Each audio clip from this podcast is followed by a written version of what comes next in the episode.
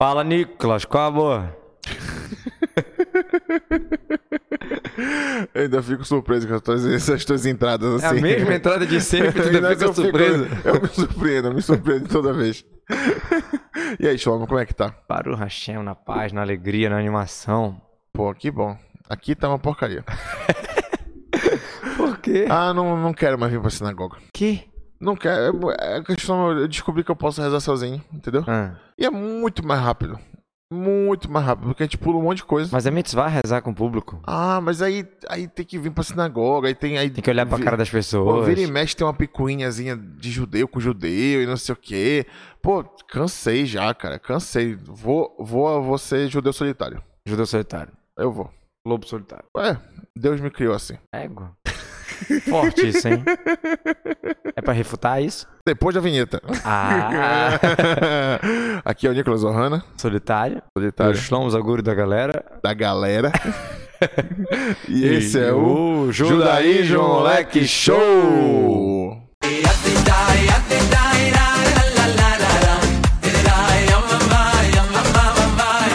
Olha aí, música, animação, alegria, união, É, festa. É.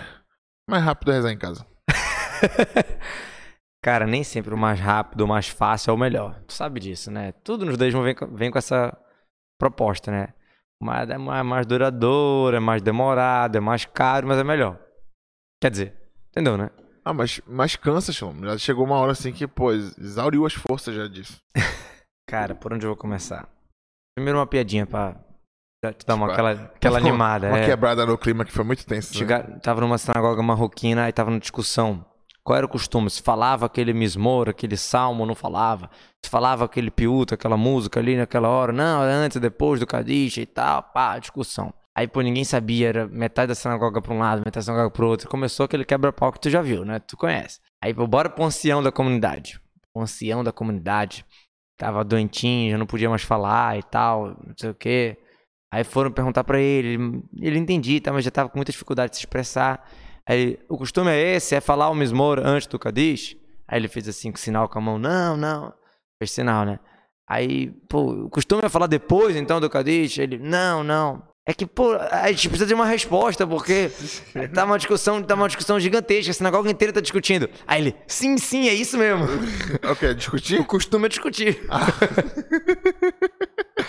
Eu tive que explicar a piada, gente, mas não tem problema, pessoal. A gente continua faz- feliz, assim. Faz parte, faz parte. Piada de rabino. É, cara, assim, tá no sangue do judeu um pouco discussão. né, Guemará, opiniões. O judeu não aceita as coisas fácil. Essa é a verdade. Por que, que a gente tem esse, esse, esse fogo de discordar de tudo? Por que, que a gente. É porque, porque nós somos seres intelectuais. Somos um ser humano pensante. A Torá nos obriga a entender a Torá com o nosso raciocínio não aceitar. Sabe que o rabino não é chamado de pastor. Tá errado você chamar um, um rabino de pastor, porque a ideia não é fazer todo mundo ser que nem animal, aceitar e falar amém pra tudo. A ideia é ensinar. Rav, rabino, que ensina. Moshe Rabbeinu, Moshe é o nosso mestre, que ensinou a Torá. A ideia do rabino é ensinar pro cara o máximo. Claro que a gente tem emuná, a gente tem fé, a gente precisa entender, mas o judeu é questionador, de natureza. Entendeu? A gente não aceita as coisas fácil. Guemará, pra tu provar uma coisa. Ah, então essa frase tá falando que é ABC. Mas quem falou? Talvez eu possa interpretar de uma maneira diferente, louca, que a frase tá falando sobre DEF. Pô, mas é uma, uma viagem falar com essa frase assim, tipo, não é nada literal. Mas tem que me provar que, que tem que ser ABC. Tem que provar que não é desse jeito. Do, Isso, tipo assim, não, não pode ser DF. Tem que provar. É tudo assim. Então, o judeu, de maneira geral, é questionador. Muitas revolu- revoluções do mundo foram feitas pelos judeus. O judeu tem essa alma, esse fogo, como tu falou. É isso mesmo. É a alma dentro da gente que faz. Muita gente questiona que as- as pessoas se balançam na reza quando estão estudando. Pô, que esse doido tá fazendo? É, isso é, isso é uma, uma das coisas que já me afastou tinha- também, já. De, do nada que tá começando a rezar. do nada. o cara começa a se balançar aqui, parece que tá chegando capeta no corpo dele. Cara- Falei, que é isso, rapaz? Calma, calma, só corre aqui, só corre. Pensa aí. Cara, quando é só se balançar, tá ótimo pra mim. Quando o cara começa a bater palma, a, a- a mexer no cabelo, aí, aí até eu dou vontade de correr. É, tem coisas que são proibidas, tá? Só pra saber. Tem, tem coisas que a Lahá fala que se a pessoa faz muita encenação, os, os anjos, os anjos ficam rindo dele. Ah, é mesmo? Tá é? escrito, é. Olha só que É, coisa. agora, o movimento é a intenção, é a alma, é o fogo. Neder Hashem Nishmat Adam. A vela de Deus é a alma do ser humano. É uma vela que, que, que ela está sempre se movimentando. Então, judeu quer novidade, quer discussão, quer opinião, quer coisa. Não, não é mesmice. Não tem mesmice. Então, tu pode ver essa, essa, esse teu desafio na sinagoga pode ser talvez a vantagem também, se tu olhar com um olhar diferente. Entendeu? Pô, Ah, ah. pô, é, pô, tem sempre um action, tem sempre uma novidade, tem sempre um bafafá, tem sempre uma história rolando, entendeu? E de novo, sinagoga não é só lugar de rezar. Por mais que Ah, alguns não. rabinos vão, vão me xingar agora, porque todo mundo fala sinagoga pra rezar, veio aqui pra rezar, não vai conversar e tal.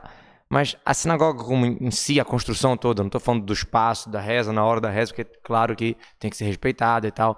A Tem- convivência da sinagoga. é. Exatamente. O antes, o depois, a Seudá, o Shabat, tudo, a ideia, as festas. É, o nome da sinagoga é Beit HaKnesset. Casa da reunião. Igual em hebraico, Knesset é o parlamento, é onde o pessoal se junta. Hum. Né? Beit HaKnesset quer dizer o lugar de se reunir. O judeu nasceu para ficar junto. Quer rezar, tem que ter minha. Tu quer fazer uma ceia de peça, junta a família. Purim, é mitzvah te alegrar, tu tem que mandar um presente pro amigo. Tu tem que fazer um banquete, tu junto, todo mundo junto. A nossa alegria é a alegria de todos. Se você, o Maimonides escreve, se você faz uma festança no Yom Tov e não alegra os pobres, você não tá fazendo festejando Yom Tov, você tá festejando a sua barriga. A alegria da tua barriga. Olha só. Isso. Então, Quer dizer, fala. não, tô vendo assim por esse lado, então ser o, o judeu lobo solitário é impossível, né? É, tipo assim, é muito difícil do cara Ser ser judeu, judeu. É isso, se aproximar, judeu. exatamente, se e- sintonizar com o judaísmo e tanto sozinho, muito difícil, cara. É que aí me lembrando agora que teve uma época que eu não gostava de judeu, né? Teve Sim. uma época na minha vida que, abrindo aqui pro público agora, eu, tipo assim, peguei abuso por uma série de atitudes que aconteceram na sinagoga. Certo. E aí eu passei muito tempo, tipo assim, com repulsa de querer juntar, porque eu achava que sempre seria. Isso, que se- se- sempre seria da mesma forma. Lembrando que estamos no nome da Raquel. Ah, Olha aí, tá doida? Muita conexão. Pra quem não viu o É, episódio ainda, dando da Raquel, muito bacana. Ouvam. Ovo.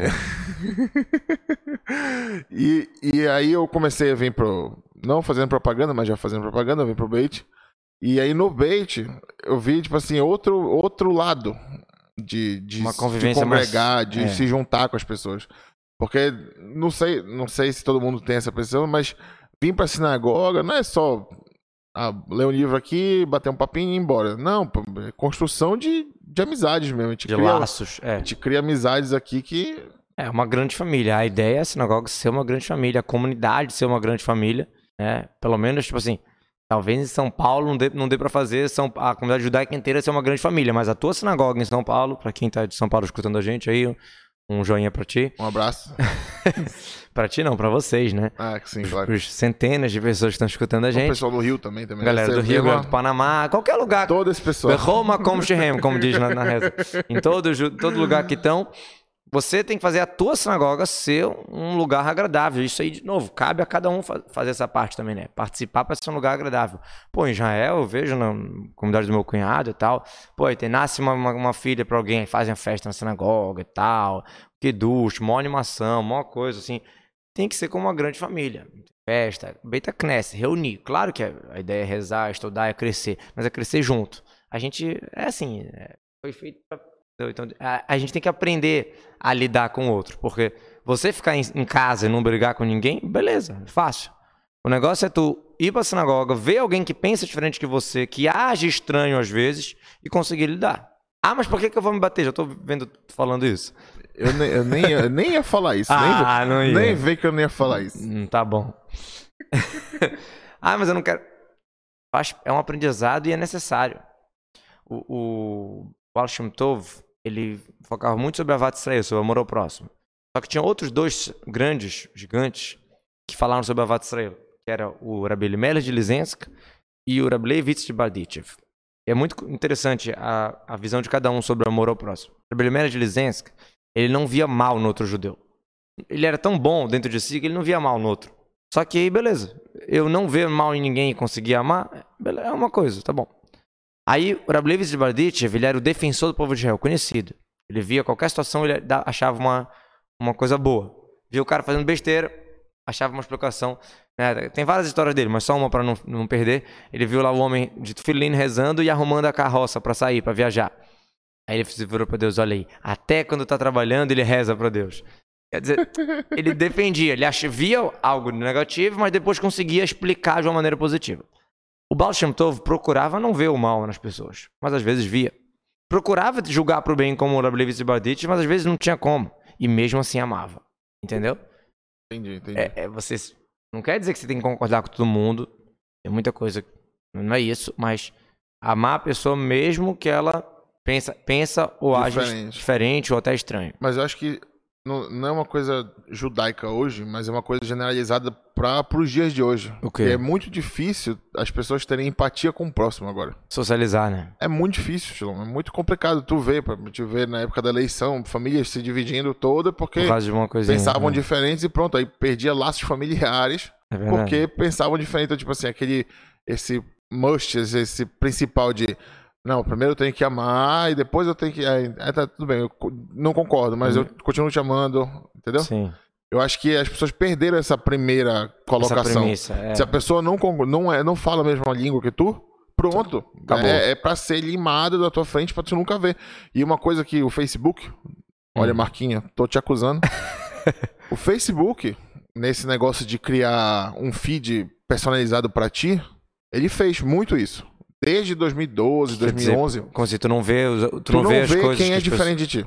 Imagina, desde 2011 a gente não vê. Explica no- melhor que eu tô ignorante. é assim, o Facebook ele criou, ele criou um, um algoritmo de, de só ver Quais coisas assuntos que te interessam. Isso, coisas que te interessam e ele te mostra coisas que te interessam. É muito difícil uma coisa que não te interessa aparecer pra ti. No Instagram, no Facebook, Uhum. Entendi. no TikTok, qualquer coisa, YouTube. É muito difícil hoje em dia.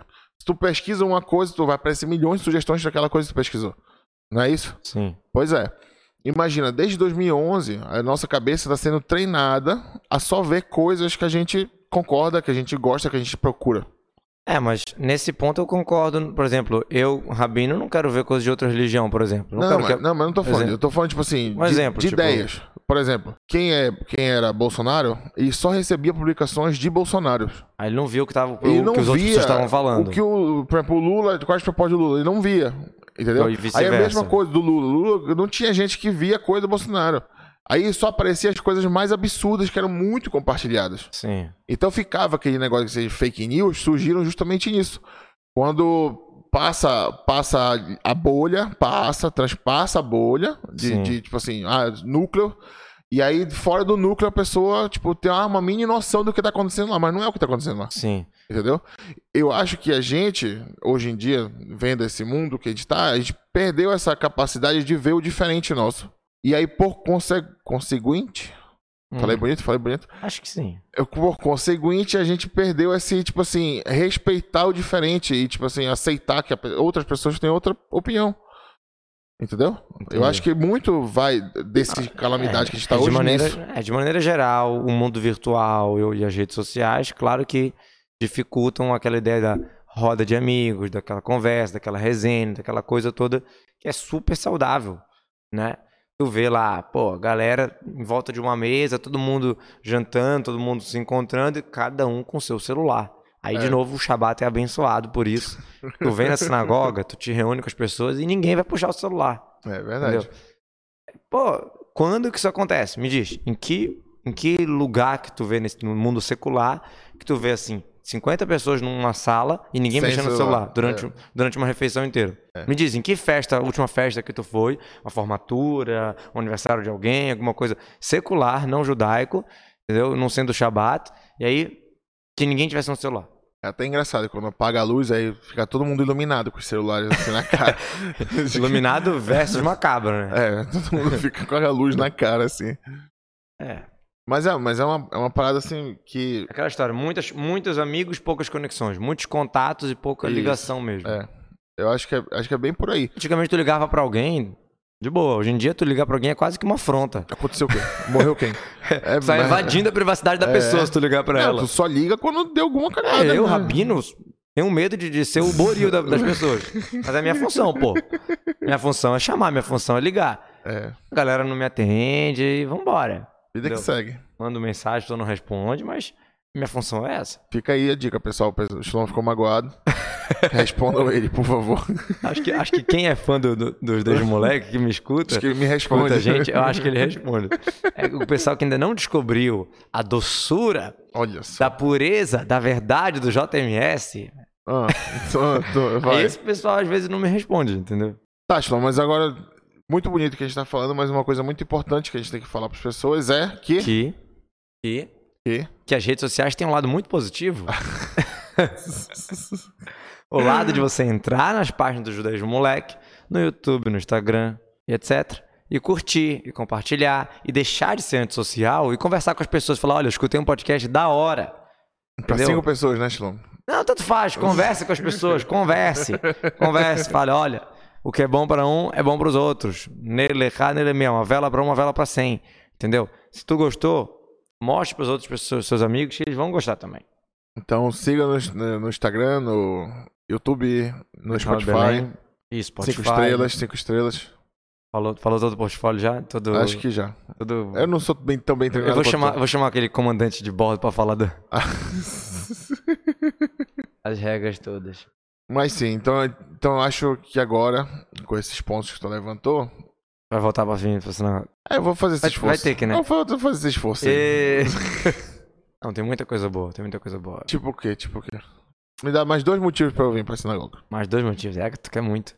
Olha, não é tão importante, me dá dois, pô. Olha, Só o lugar, a predisposição que tu tem só no estar no lugar da sinagoga já é outro. Pra rezar, pra, pra se espiritualizar, pra estudar, é tudo. Tu quer saber de antissocial? Eu vou contar a minha parte de antissocial. Opa, revelações. É, Vamos revelações, lá. pessoal. Rabino conta a sua história. É sério, não é a história de da Europa de mil anos atrás, não. É a minha história. Eu estudei na Estival de Petrópolis, não é segredo, vários anos. Estival de Petrópolis super organizada, super é, tranquila, vamos chamar assim. Também não era uma escola com muita gente, tipo 30 alunos, coisa assim. Não era bem... E era tudo muito, muito organizado. Camisa pra dentro, livro no lugar.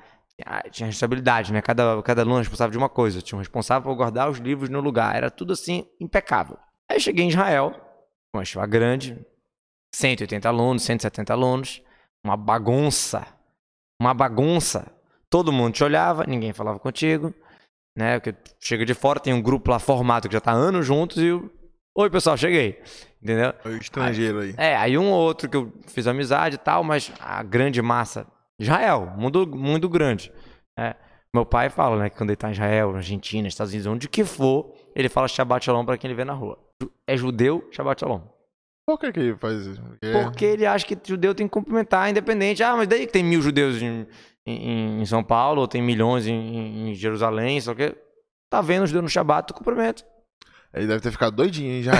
É muito trabalho, né? Shabbat shalom, Não. shabbat shalom. O problema não é eu falar Shabbat Shalom, mas as pessoas te olharem com cara, tipo assim, tá doido, meu, caiu da lua. Não, sério, em Farrabat, que é uma cidade, tipo assim, é uma cidade grande, eu falava também.